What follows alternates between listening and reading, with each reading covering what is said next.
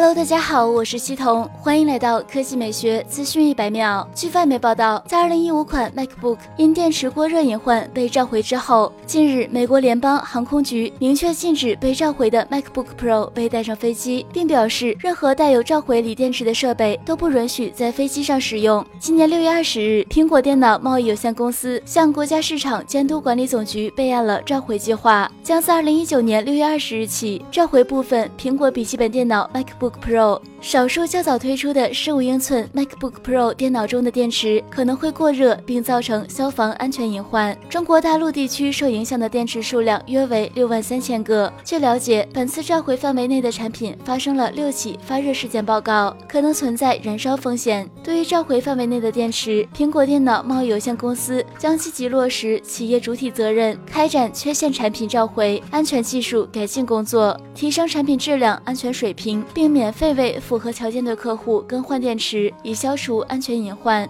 好了，以上就是本期科技美学资讯百秒的全部内容，我们明天再见。